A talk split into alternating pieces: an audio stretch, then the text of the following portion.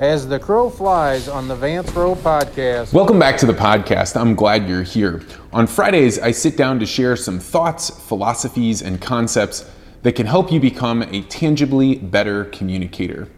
And I just returned from the Arizona Farm Bureau where I was giving a talk on how to respond to disruption, how to be prepared for the things that you didn't know life was going to throw at you. And one of the things that I talked about during this speech was the concept that you are the average of the five people you spend the most time with. Now, that's not my idea. A man named Jim Rohn, who's an incredible thinker, talks about that all the time. And I think that most people, when they hear it, it feels pretty satisfying. It feels like it describes something really important. And you look around at your friends and you say, Am I pulling their average up or am I pulling their average down? Where do I fit in this mixture?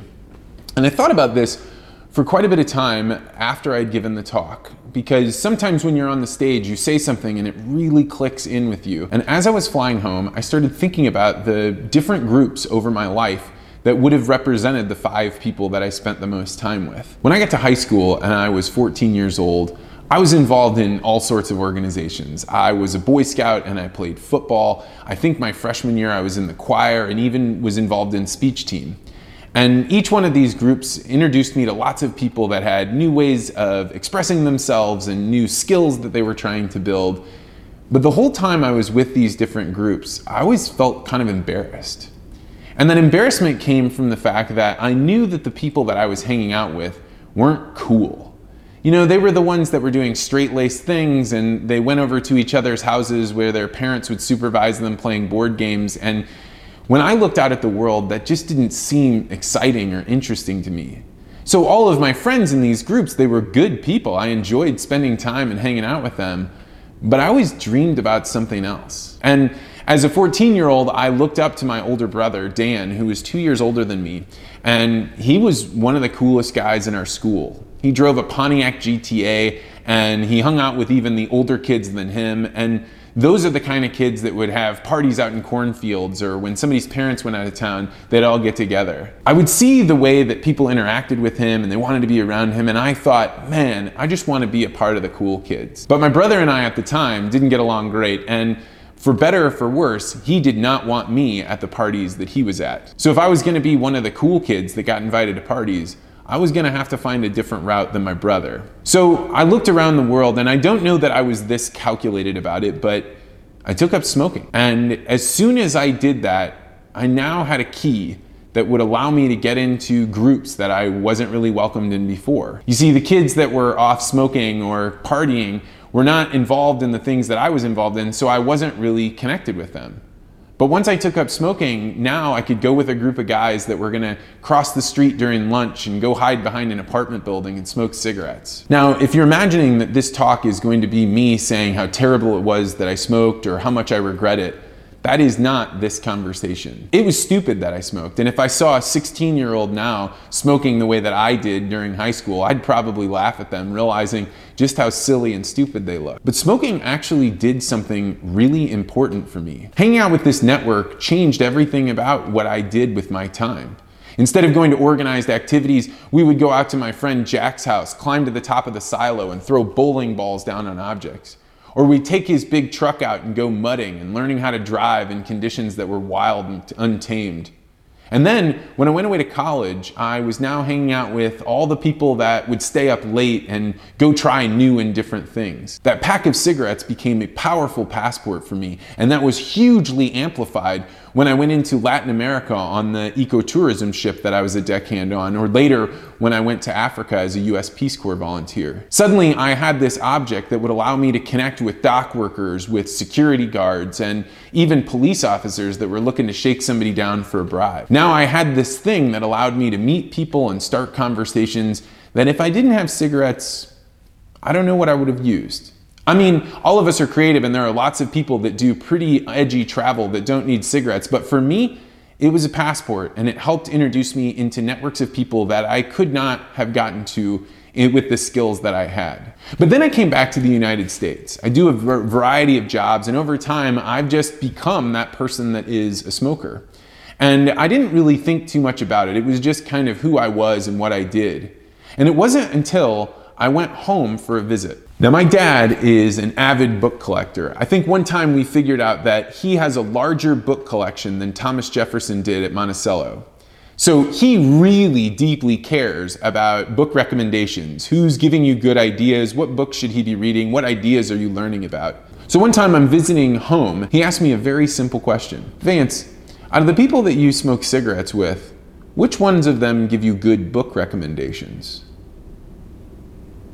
At first, I thought that was kind of a puzzling question, and I thought maybe it was a poke and him wanting me to quit smoking, but he never said that directly.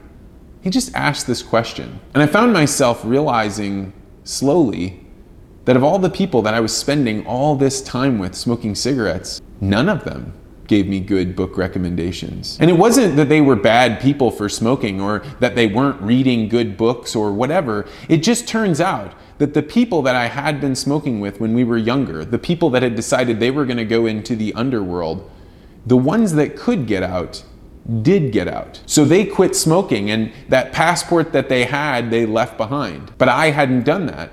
And the passport that was that pack of cigarettes became an anchor holding me into the underworld.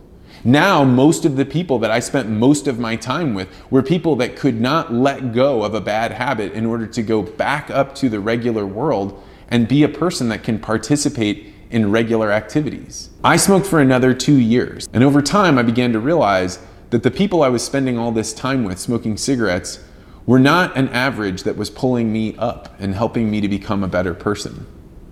So when I did finally quit smoking, I realized that my network got much better. And it wasn't that all of a sudden all of my friends were intellectuals giving me great book recommendations and helping me find the right movies or the right inspiration to make changes in my life. Now, I look around at all times and I try and say, Am I spending the right time and energy with the people that are going to help pull me up in this world? I'm proud to say that I have excellent friends and they have continued to push me on and on. But if you're sitting and thinking about the five people that you spend the most time with. And you begin to realize that perhaps the reason you're spending time with them is that they're the one that always answers the call on your drive home from work. Or they're the one that always lets you have an excuse about why you didn't get out and exercise or why your work situation isn't all that it could be. Well, then you may want to start thinking about how can I change my network? How can I improve it? Then I recommend you sit down and write a list of the five most impactful things that you read, watched, listened to, or experienced in the last year. Try and write down five things.